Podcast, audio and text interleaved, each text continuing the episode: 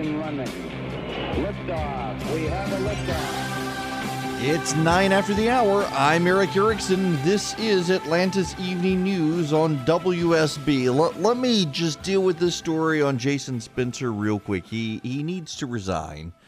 Uh, he's he's lost his runoff. Um, him staying just gives the Democrats more ammunition to attack the Republicans in a, what's going to be a very nasty general election. Uh, there's no point in him staying because he's lost. He, he's not going to be back next year anyway. Uh, but more than that, he needs to resign uh, because of his lack of judgment. I, who just for for the purposes of this discussion, let's ignore his language let's just acknowledge that when someone you've never heard of shows up and claims to be filming a video and they need you to drop your pants and use the N word, a red flag should be going off in your head. And if they're not, uh, there's something wrong there. And it's he should resign. At the same time, can we all acknowledge that both parties threatening to file an ethics complaint against him is is garbage? I mean, that undermines the entire ethics process. He's an elected representative. He did something insane. And the ethics laws should not apply to him doing, uh, dropping his pants on TV and, and using the N word, if I understand the situation right in that regard. I, and I do believe I do. No, I, I no, I haven't watched the video because I don't want to watch the video. I, I don't, I don't want to watch that. I don't want to watch watch a man uh, make a fool of himself on international television. This has become an international story. Um, when he's clearly not bright enough to have realized um, this is not something that you do. And I listen, I'm sorry. I, I realize there are defenders out there today. God bless you, but when someone you've never heard of puts a camera in your face and asks you to drop your pants and, and do what he did, you should have enough of an inner monologue within your head to say, eh, eh, eh, warning, warning, danger, Will Robinson, danger. I mean, come on. He should resign just for being an idiot. I just I, I'm it, it, this this is eh, it's I think it's inappropriate to use the ethics laws to try to chase him out of office because there is that undermines i think the entirety of the ethics laws essentially saying oh if either or both parties gets upset because you've done something stupid uh, we'll let the ethics officers chase you out of office even though you've done nothing illegal. Um, that undermines the ethics laws. But but but but but but he's he's an idiot for doing this. He should go I mean, he's brought embarrassment on himself and his family. He's brought embarrassment on his party. He's provided the Democrats in Georgia, who already literally want to blow up Stone Mountain, uh, more opportunity to attack Republicans. Uh, he should resign and take himself out of the line of fire and take the party out of the line of fire as well. Not that he has any loyalty to the party because they didn't have any loyalty to him. They defeated him in the primary after all. But again, they defeated him in the primary. So why not uh, go on now? Go home and lay low for a while and maybe come back later and rebuild your reputation in the state. But for now, you just need to disappear for a little while. Now, I told y'all last week that uh, the one thing that we could be most assured uh, is that the president was going to change the conversation from Vladimir Putin and Russia to something else. And he has managed to do that two times over one with his all caps tweets about Iran facing something very few nations in world history have ever faced. They continue to tangle with us. Everyone, uh, left, right, and center, is taking that to mean nuclear war anyone who really thinks nuclear war is going to happen, that President Trump is going to declare nuclear war, is going to start a nuclear war, you're, you're out of your mind. The president is not going to launch a nuclear war against Iran. I know some of you think so, but you also think he's the second coming of Hitler, so your opinion is not valid to begin with. He is not going to launch a nuclear war. The second thing he's done, though, is to threaten to yank security clearances of James Clapper and uh, Andrew McCabe and James Comey and several others. And the media this afternoon is the president's petty blacklist. That's actually one of the headlines out there. The president's petty blacklist. And yet again, the media is going off the deep end to savage the president for punishing his critics. Oh, okay. Am I the only one who is surprised that these people still have security clearances? I mean, eh, James Comey and Andrew McCabe don't, you should know. James Comey and Andrew McCabe, their security clearances were yanked. Andrew McCabe's because he was escorted out of the building, James Comey because he was fired. But Clapper and Michael Hayden and a few others have them. Now, Michael Hayden, who was the CIA director under George W. Bush, says he doesn't go to security briefings anymore anyway. Doesn't affect what he says, doesn't affect what he thinks. It's not going to affect his life one way or the other. Clapper, on the other hand, is all upset about it. Clapper's one of the guys who's been out there savaging the president. I've actually got some friends.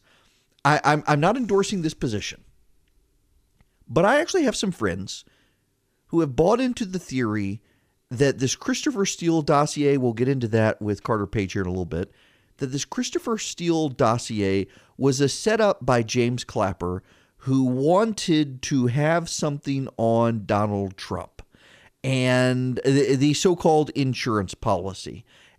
Clapper set all of this stuff up in Europe trying to find dirt on the president. Now, I would say that is immediately disputable by the fact that how did the guy get elected? Why did none of this stuff leak to ruin him before the election? It all came out afterwards. But nonetheless, there are people who buy that. And, and what I certainly buy about James Clapper is he's a deeply partisan individual, has shown himself to be a deeply partisan individual, and there really is no reason for him to have a security clearance now. Anyway, he's out of government. He doesn't need a security clearance. So why does he still have one? Nonetheless, what's going on this afternoon is completely and totally predictable. The media is outraged that the president is attacking his critics. The media is demanding the president reverse course. The left has lost their mind over it. The left has just gone completely insane over this entire situation, uh, demanding that the president walk it back, demanding that Congress impeach him yet again for something else. Sarah Sanders, of course, is confirming the president's considering this, and all it's done is gotten everybody to move beyond the Russia story. Not a bad thing, you know, moving beyond the Russia story. He apologized, said he misspoke, corrected the record, and moved on himself. The entire chatter over the weekend in, in Washington was about this. I do have to tell you, um, one thing that I do think is notable here is that in the last week, I have had more conversations with Republican members of Congress and uh, politicos in Washington than in the past two years over does Russia have something about the president? That's one of the lingering side effects of his misspeaking on last Monday. And I'm going to take him at his word that he misspoke. I am. I'm going to take him at his word. One of the lingering side effects of it, though, is that lots of Republicans in Washington are starting to wonder if Russia really does have something. Is there a P tape? I've had that question asked so many times in the past week. Members of Congress, Republican political strategists, there are people in the White House who are suddenly befuddled and wondering what Russia has on the president. Let's just take him at his word that he misspoke and move on. There, there's nothing that we know of in public. Maybe there will be something in public. Who knows? If he keeps cracking down on Russia way more than Barack Obama, maybe the Russians will do something. But nonetheless, the president has decisively shifted the conversation today to Iran, which just highlights how bad Barack Obama was on the issue, and to the intelligence officers who continue to leak and smear him, which yet again plays to his base. He's moved the conversation beyond Russia in a way no one else could. That's not necessarily a bad thing politically for him. It's probably fairly smart of him to do. Probably people at the White House they sat around thinking, hmm, what can we do to get the media to move past the Russia story? Oh, hey, I know. Let's yank security clearances. And yet again, the media falls for it. We'll be back.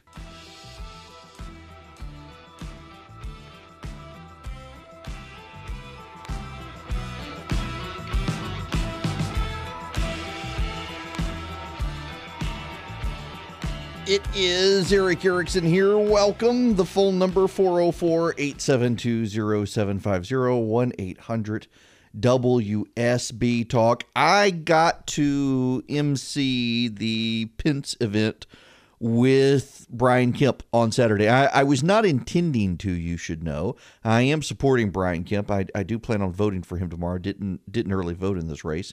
Uh, gonna vote for Brian Kemp, and they asked me if I would do the voiceover work. the The Secret Service wasn't allowing people to stay behind the stage or to announce on stage that uh, the vice president or whatnot. So they just asked me to come down on Saturday to the Macon Coliseum and record the just ladies and gentlemen, welcome to the stage, Georgia's next governor, Brian Kemp, and his family. That that thing to play overhead as he was coming on stage. So I was like, okay, sure, yeah, I'll do that. And then I'm gonna go meet Christy and the kids for lunch. So drove down there. Uh, hadn't had breakfast or lunch, but I was gonna record that and leave. And then they said, "So can you MC the event?" okay. So I wound up um, staying until about six thirty and emceed the event. Uh, had a number of speakers. and I got to tell you, uh, I have a newfound respect for Bubba McDonald, who I have referred to. He was kind enough to remind me. I have referred to him on this here show as Methuselah, the the Public Service Commission chairman. He sang the national anthem a cappella. It he did a really good job. He was very, very, very modest about it. Um, he did a very good job. They told me I was going to introduce him for the national anthem, and I assumed there was going to be a recording, and then he was going to give a little speech. Uh, no, he sang the national anthem, and he did an amazing job. So if you know Bubba McDonald, the chairman of the Public Service Commission, I mean, I, don't put him on the spot, but um, you, you just know this little bit of trivia. He can sing the national anthem. Uh, which is not an easy song to sing to begin with, and he did it and did a very good job of it. Uh, David Clark, State Representative David Clark, was there uh, and spoke. Clay Tippins, Jan Jones from the State House was there. Um, the Speaker of the House, David Ralston, was there but didn't speak. Uh, he said the Vice President asked him to come. And then Jody Hice uh, spoke. Jody Hice and Brian Kemp came with the Vice President on uh, Air Force Two. I believe, yeah, they, they flew from Air Force Two from Chattanooga, I believe. Kemp had had an event up in the north part of the state. But in any event, it was a great event. They were expecting 500 people. 1,500 people showed up at the Macon Coliseum. It was slam packed, and they had to chase the poor ladies of the Order of the Eastern Star out of there to get everybody in. It was it was a good event. When we come back, what's happening on the ground in that race?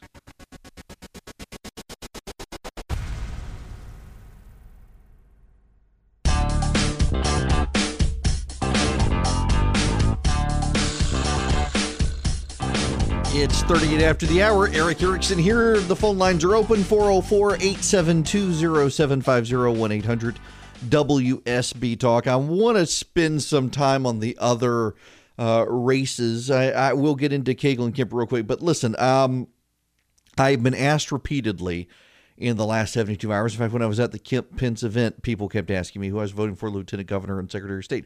voting for David Shafer for Lieutenant Governor. And um, he is seeing a barrage of out of state money come in after him. I think David Shafer is a, a perfectly fine guy, and I've known him for a long time. I know he's a conservative, and so I'm supporting him. I, I am not going to disparage Jeff Duncan. I I don't know Jeff Duncan. I have a ton of friends who think very highly of him. I've had a number of people say you got you got to go on the warpath. You got you got to attack the. I, I I don't know him and everyone I know who knows him thinks the world of him. So I'm not going to disparage a guy I don't know who all of my friends who do know him think he's great. I am just going to tell you I do know David Shafer and I'm glad to support him.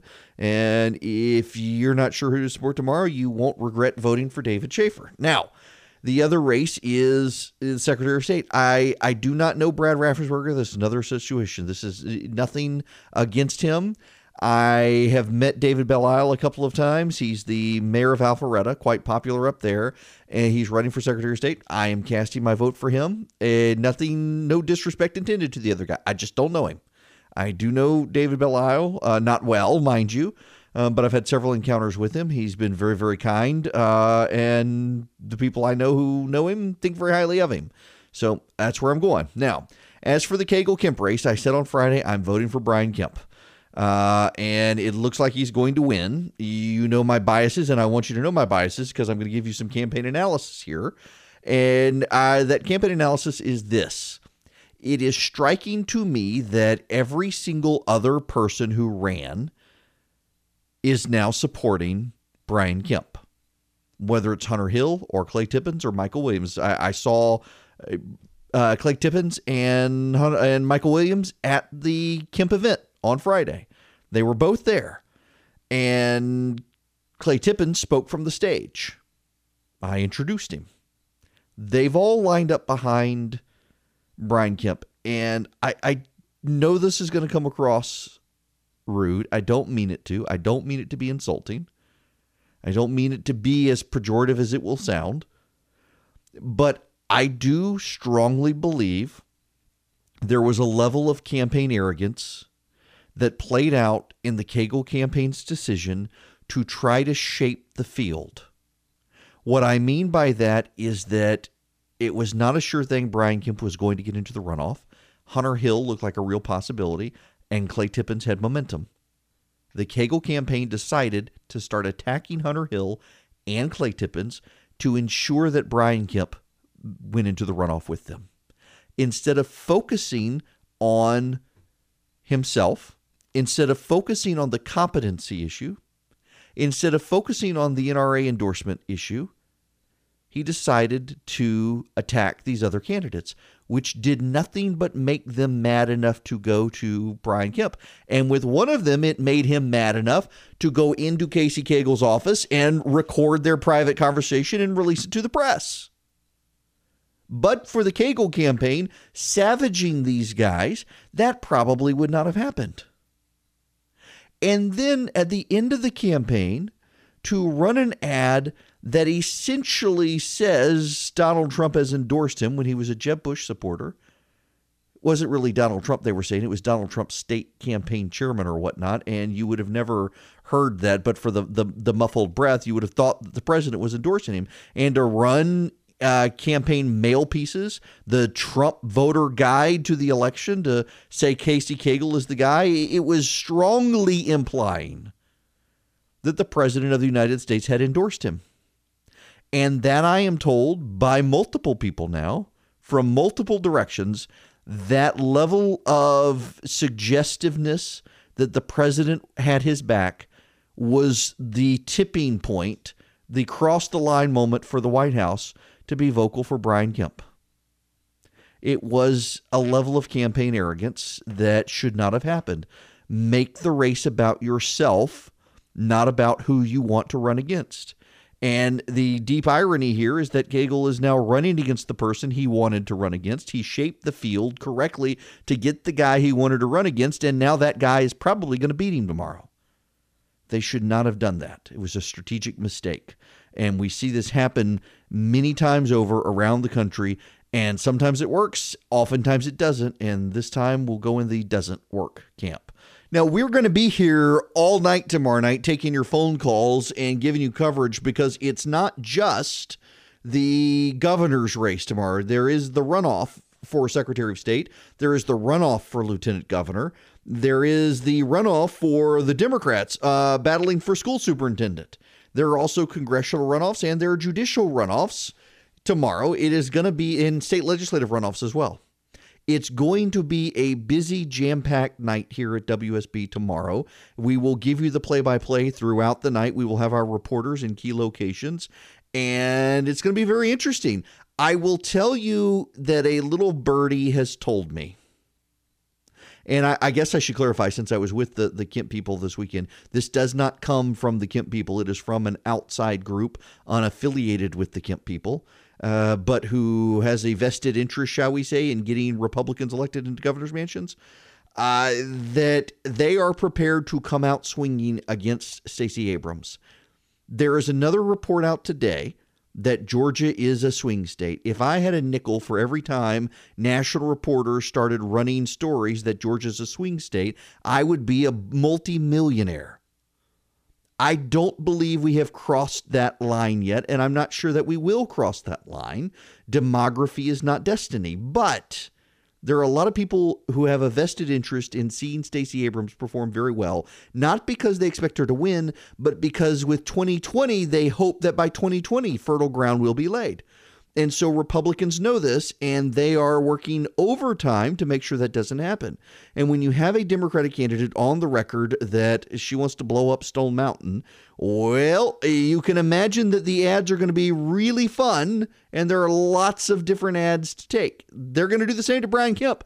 They're already trying to make a big, big claim that Brian Kemp threw out 600,000 voters from the voter rolls and all sorts of things. They're going to try to claim that Brian Kemp suppresses the vote and he's cheating to win and all that. The standard Democratic grievances these days, you know, that that they can't win because Republicans cheat. That's essentially what they tell themselves to sleep well at night, as opposed to their candidates are getting more and more radical. And there's news on that front we'll get to when we come back.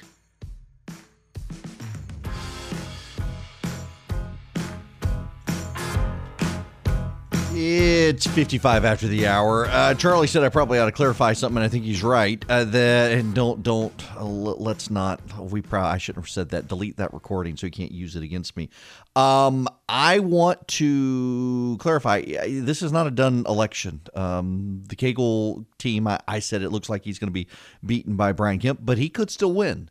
Uh, the polling has shifted pretty universally in Kemp's favor, and the crowd sizes have shifted, which no one really expected, myself included. I have always assumed that Cagle would win this thing, being the lieutenant governor, having the state establishment line up against him. And it looks very much like this is a rebellion against the state Republican establishment, uh, by and large on the trust issue.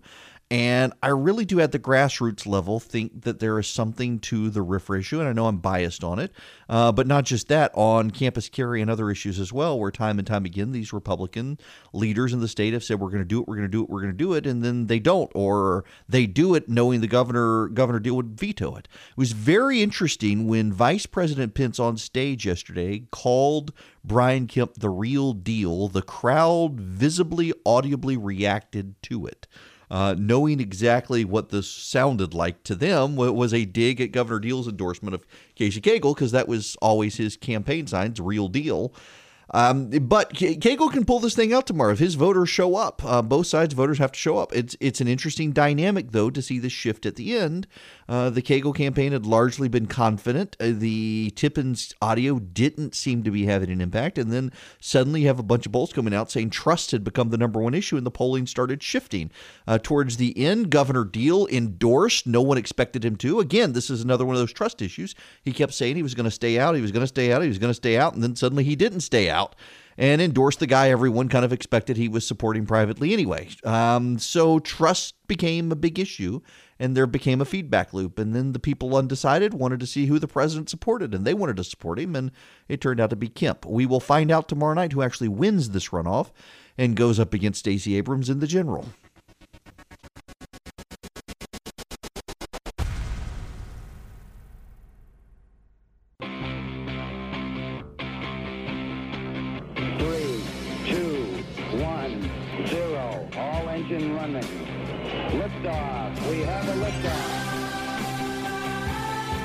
It's 8 after the hour. Hi, I'm Erick Erickson. This is Atlanta's Evening News on WSB. The phone number is 404 872 0750 800 WSB Talk. We need to move into national stories, and there is a big story out there that is not getting a ton of national press coverage, and it should.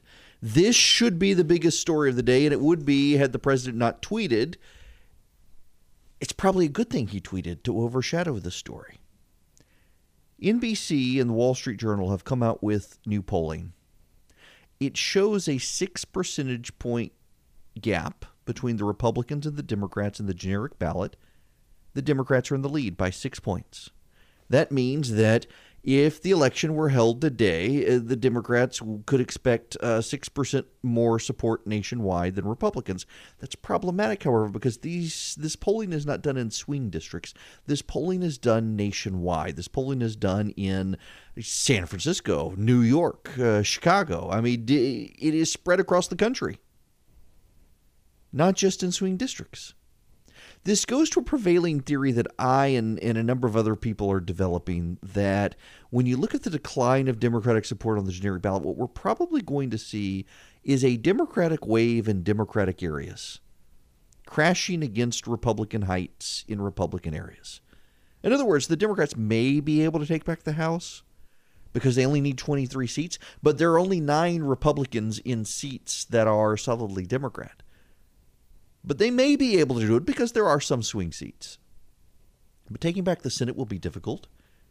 Taking back state legislatures and governor's mansions will be difficult. It also depends on candidates, and therein lies the rub for the Democrats. And we need to go through some Georgia history in order to make this point more cogent. Even those of you listening nationally, yes, Georgia plays a role in the story, and you need to know this story to understand what's happening in national politics right now. There was in 2001, with George W. Bush becoming president, a man named Jim Jeffords. He was a Republican senator from Vermont who was very liberal. He obstructed many judicial picks from the right. He worked with the Democrats a lot. And when George W. Bush became president, the Senate was 50 50. The nation, the Senate was as divided as the nation was. And Jim Jeffords became a Democrat in 2001, handing the Democrats control of the United States Senate. In 2002, Saxby Chambliss ran for the Senate against Max Cleland and it became a very, very close situation for the Republicans. And that race went into overtime because a Libertarian candidate got enough of a vote to keep Saxby Chambliss from getting 40 or from getting 50 plus one, and it went into a runoff. Saxby Chambliss versus Max Cleland. Max Cleland, then at the time, is a Vietnam veteran in a wheelchair and Georgia's Secretary of State. Max Cleland had become the United States Senator when Paul Coverdell died. And he had he used his bona fides as Georgia Secretary of State and, and his Vietnam record to secure blue collar white voters in Georgia. After 9 11, however, George W. Bush wanted to reshape the federal government and combine agencies based on a, a blue chip commission that had examined what went wrong to cause 9-11 to cause the security problems that led to 9-11 one of the things that they had recommended was to create a new department combine the uh, various branches of various parts of the government including uh, including uh, the Coast Guard, including the Secret Service, including other departments and branches, and getting bits and pieces of other groups together and build the Department of Homeland Security. Max Cleland was a stumbling block because one of the things that was going to be put into the law that Republicans were blocking was, or that Democrats rather decided to try to block, was that collective bargaining did not exist in the Department of Homeland Security. And Max Cleland and Democrats wanted collective bargaining and union union rules in the Department of Homeland Security. And Saxby Chambliss and Republicans began attacking Max Cleland. Now, if you hear Democrats to this day, Democrats, you know, always develop a mythology when they lose, like the Russians stole the election. Well, the Democratic mythology for Max Cleland losing is that he was attacked as being sympathetic to the terrorists. That this Vietnam War veteran was defamed by that awful Saxby Chambliss and accused of, of somehow supporting Al Qaeda. That, that wasn't it at all. This blue ribbon, blue chip commission had said we needed the Department of Homeland Security and Max Cleland and Democrats were blocking the formation of the Department of Homeland Security in the run up to war because they wanted the unions to get something out of it. And Saxby Chambliss and the Republicans made this a huge issue, and it became a huge campaign issue.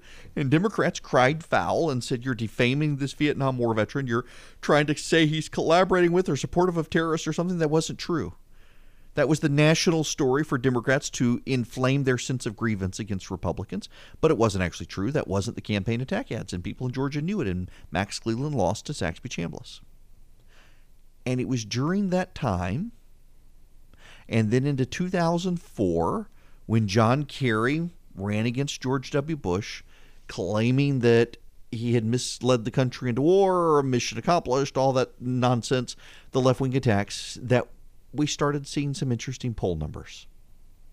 And those poll numbers that we saw were this a majority of Americans thought that the Democrats were too far outside the mainstream of power to be trusted with power. Majority of Americans thought the Democrats were too far outside the mainstream of American politics to be trusted with power. For the first time since the 2002 midterms, that data has returned.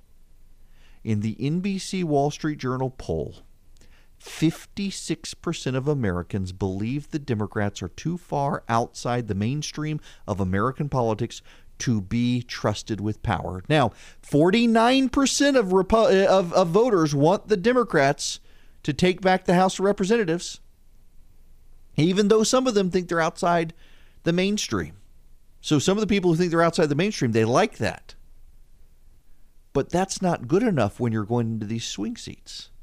That's not good enough when you're trying to persuade Republicans to stay home. That's not good enough when you're trying to make the argument that Democrats will hold the president accountable and you've got to vote for us or at least stay home and, and give us, the Democrats, the chance. Who wants to do that?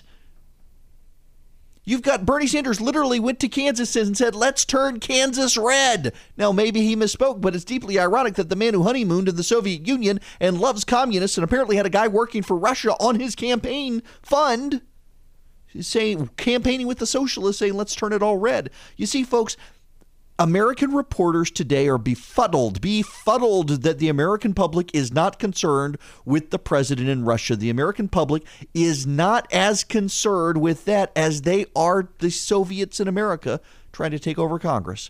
It is amazing today. James Comey, James Comey, that James Comey, on social media lamented the Democrats are drifting so far left they could potentially lose the opportunity to take back Congress. He was savaged by these Soviet Americans who are horrified he would dare cast doubt on their La Resistance victory. But that's what's happening. You may think the Democrats should take back Congress to hold the president accountable. You may think it's a good thing. But more and more Americans are looking at the Democrats championing a know nothing kid from Brooklyn who doesn't know the first thing about economics when she's got an economics degree and she's championing communism and socialism. You see the Democrats propping up people like Kamala Harris and Bernie Sanders and the like, championing the this free speech authoritarians on college campuses who can abide no criticism the American public is a little bit concerned. They're far more concerned with the Democrats right now than they are with the Russians. And who can blame them? Because the Russians may be an external threat to the United States, but internally in the United States, we've got actual communists trying to take over the Congress. And it's bearing out in the polling. And the Democrats are starting to freak out about it. And they probably should.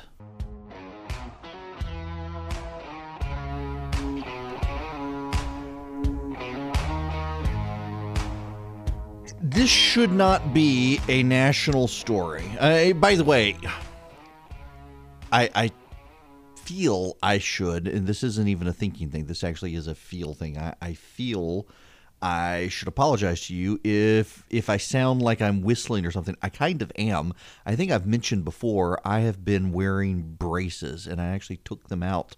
Uh, they're those Invisalign braces, which actually they they work. I didn't actually believe they would work uh, but I just had some dental quackery when I was a kid, and it's starting to cause problems. And uh, one of the easy fixes was wearing these Invisalign braces and, and, reshaping my teeth. But I took them out, and now I've got such gaps between some of my teeth. I sound like a kid who's lost his front teeth, and I'm I'm trying not to whistle the microphone.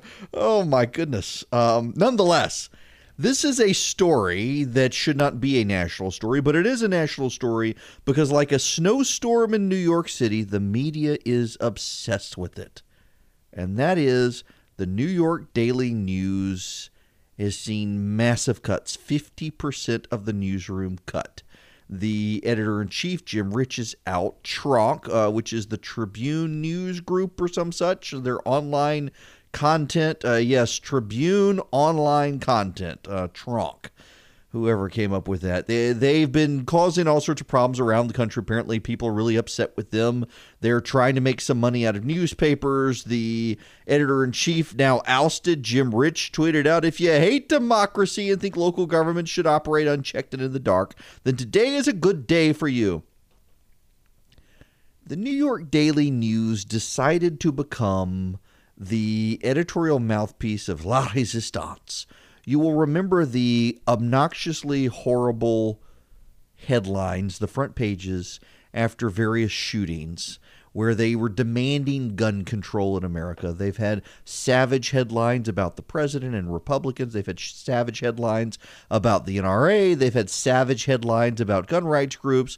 Uh, on and on and on it went. The New York Daily News has been a very left wing publication for a very long time, and it has not helped. And in the age of La Resistance, what they have decided to do is become more and more aggressively left wing, and it hasn't helped them. It has turned off part of their readership, and now they're struggling. It was bought, eh, Trump bought the New York Daily News from Mort Zuckerman for a dollar. A dollar and now they're doing layoffs. This shouldn't be a big story, but of course it's media layoffs, so the media is all about it. I feel bad for the people losing their jobs, but this was predictable.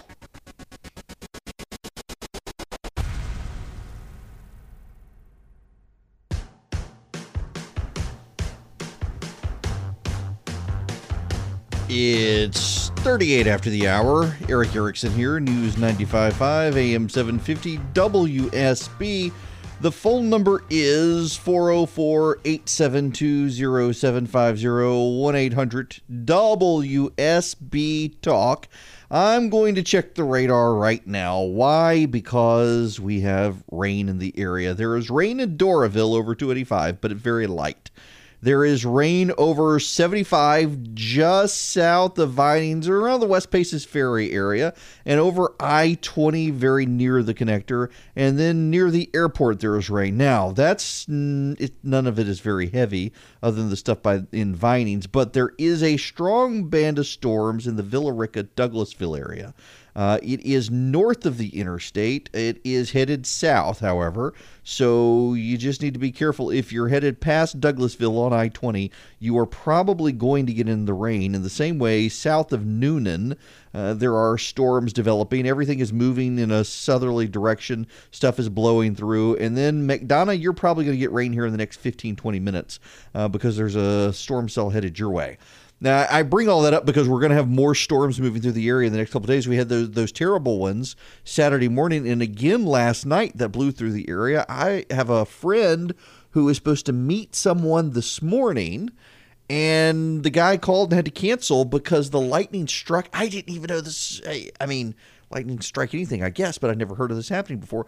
Lightning struck the water meter at this guy's house and it exploded and sent water just everywhere. Uh, eroded out. The pressure was so strong. They had to call the water company in the middle of the night to come out and try to stop it. Uh, it was a mess, apparently, this guy's house. Just, I've never heard of that happening before, but the lightning was just crazy last night. Now, the worst storms further south if you're headed down 85 uh, towards Columbus. I'm going to tune my radar out now because there really isn't any major stuff, just those hit or miss showers, some of them strong. And I want to talk about something that you may have thought had gone away, but it has not. Brett Kavanaugh. Brett Kavanaugh. I started to say running for Supreme Court. It almost sounds like a campaign. There is a campaign to get Brett Kavanaugh not elected, but appointed to the U.S. Supreme Court. Uh, millions of dollars are from the Judicial Confirmation Judicial Crisis Network. Now, full disclosure, Judicial Confirmation Network is a sponsor of the Resurgent Gathering. I'm going to have several of their top leaders at the event uh, next Friday to talk about the path to the confirmation hearing for Brett Kavanaugh. And, and this will be one of the things that we're talking about. They have released some polls. They hired a, a real pollster, not a robo pollster.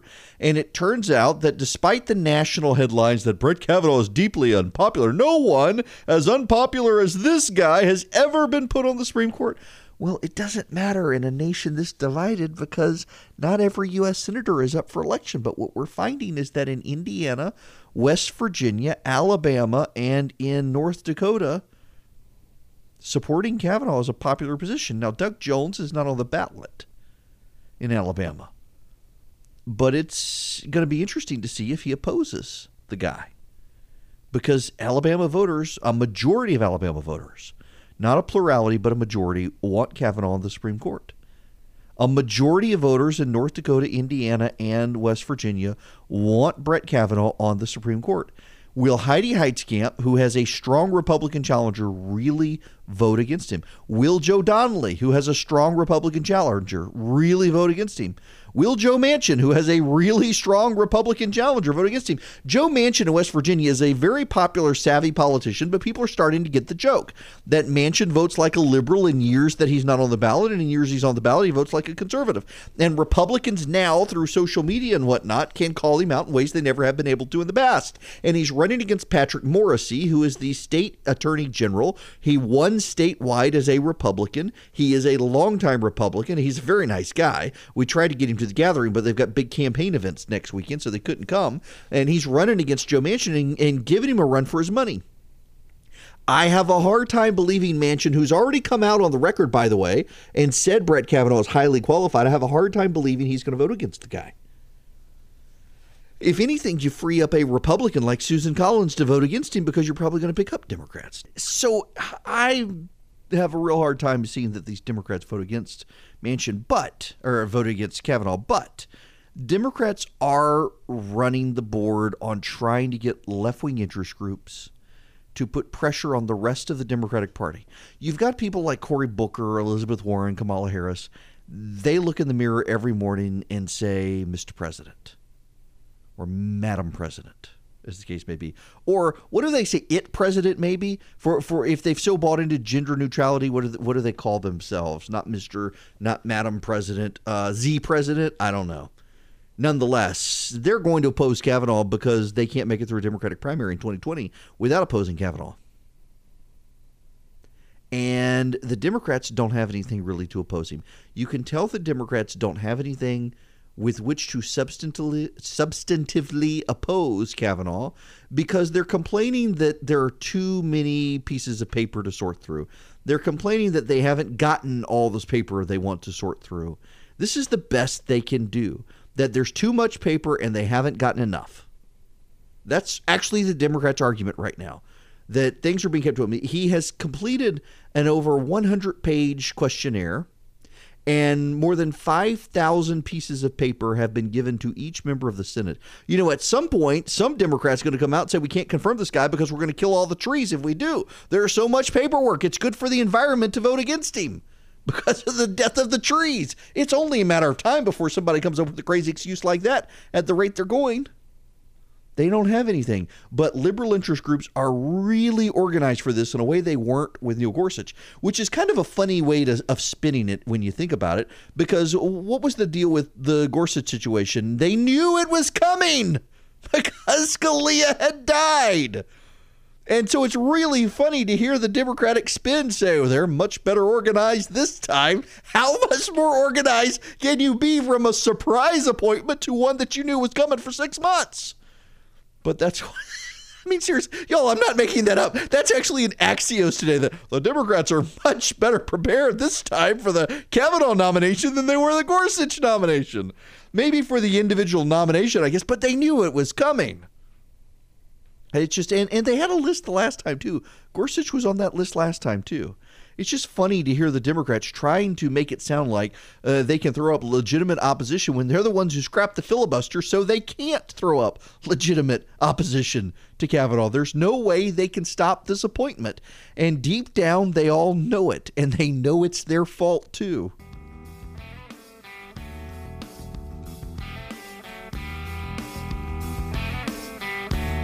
It's 54 after the hour. Y'all, there's still time to sign up for the Resurgent Gathering. If you want to come, text the word Austin, A U S T I N, to 345 345. Um, we may have a couple surprises up our sleeve as well. Um, it's going to be a fun time in Austin, Texas. Now, we need to move into other news of the day.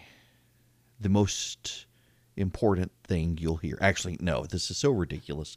And I've debated all day whether or not to bring up the story, and I've just decided it it it it is one of those stories that should be talked about. There is a couple, it is only a couple, but you know it's a trend, and NBC wanted to highlight them in the most positive way possible.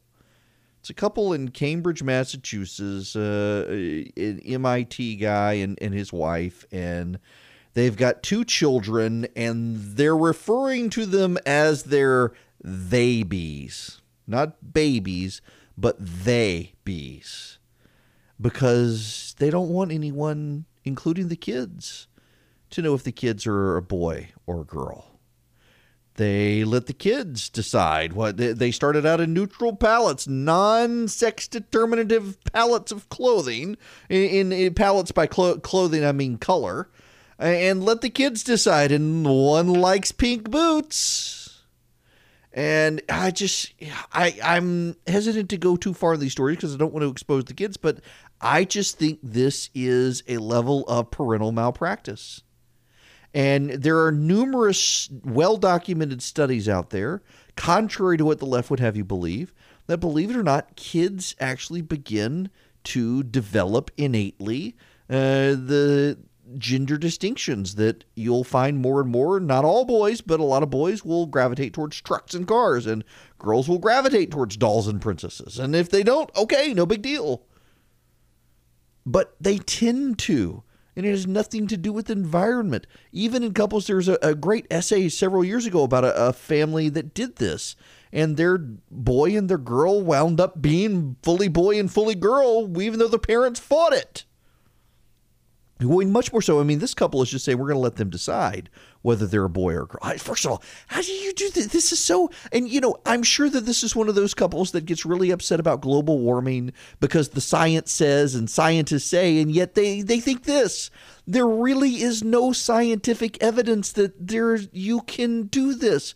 I mean, you're either a boy or you're a girl, and it depends on birth, and it's pretty freaking obvious when you change that first diaper and the gust of wind hits. It depends. You behave in a different way between it's a baby boy and it's a baby girl. Because let me tell you, otherwise you're going to get peed on because one's a boy and one's a girl, and it matters.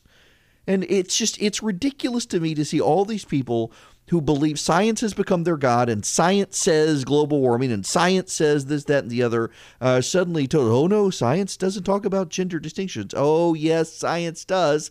And one day you will be humbled by the very same science you claim to worship and yet you are rejecting in this case. Babies. It's just a nonsensical leftist social nonsense thing.